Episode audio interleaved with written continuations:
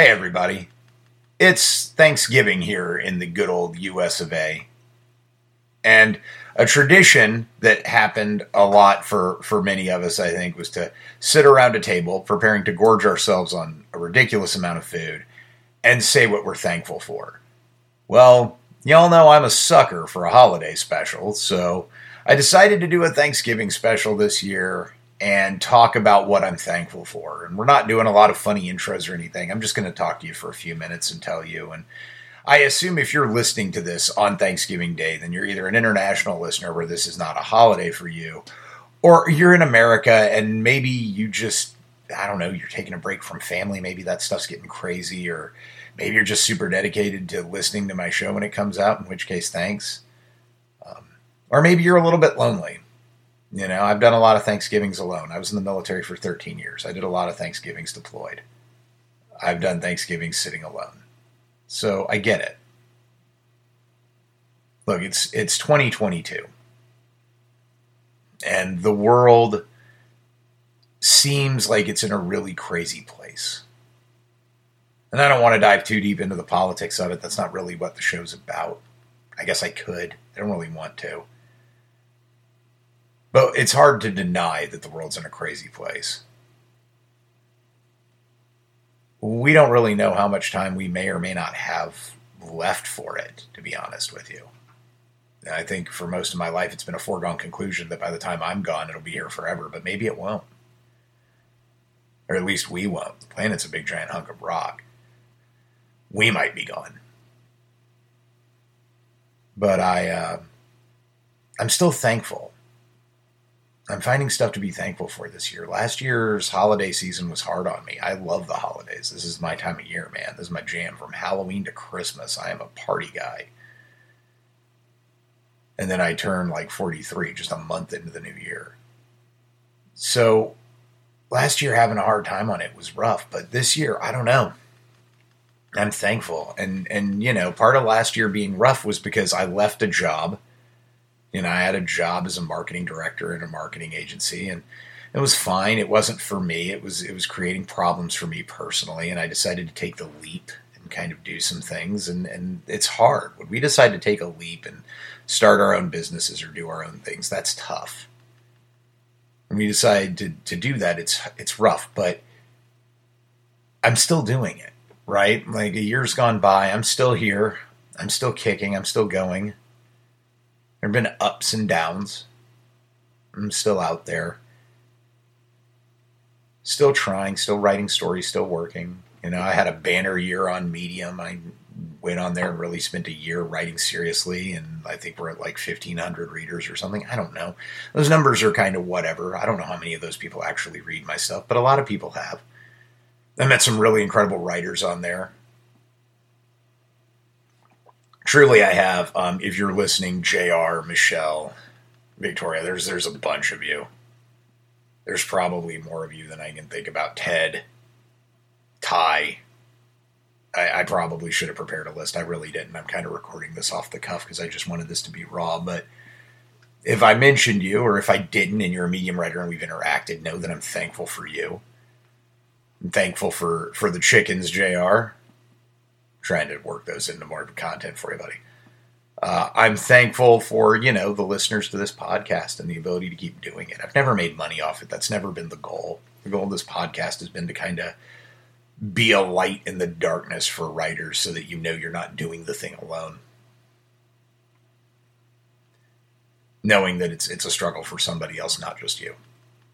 And I'm I'm still able to do it. I've been going for many years now. We have over 100 episodes. I think over 150 5,000 downloads or something. Like I'm, I'm content with that. And my goal is not to become the greatest podcaster in the world. You know, I, have still got my partner, Marianne. God knows how, but she's still kicking. Um, she's still putting up with the uh, autistic writer, crazy town, banana pants home life. Um, you know, I have a new business coming up. I've got a new business with a new business partner getting ready to launch. I've got an increasing amount with with my my business partner in marketing, and you know, she's had another child and and survived some scary medical stuff. So I'm thankful for that. I'm thankful I still get to write. I guess I'm, I'm thankful the world hasn't ended yet. Maybe it doesn't have to. I don't know. I'm just at this point, I'm just thankful it hasn't. You know, I'm thankful for every book I get to read and every page and every book and every album I get to listen to and every sip of coffee.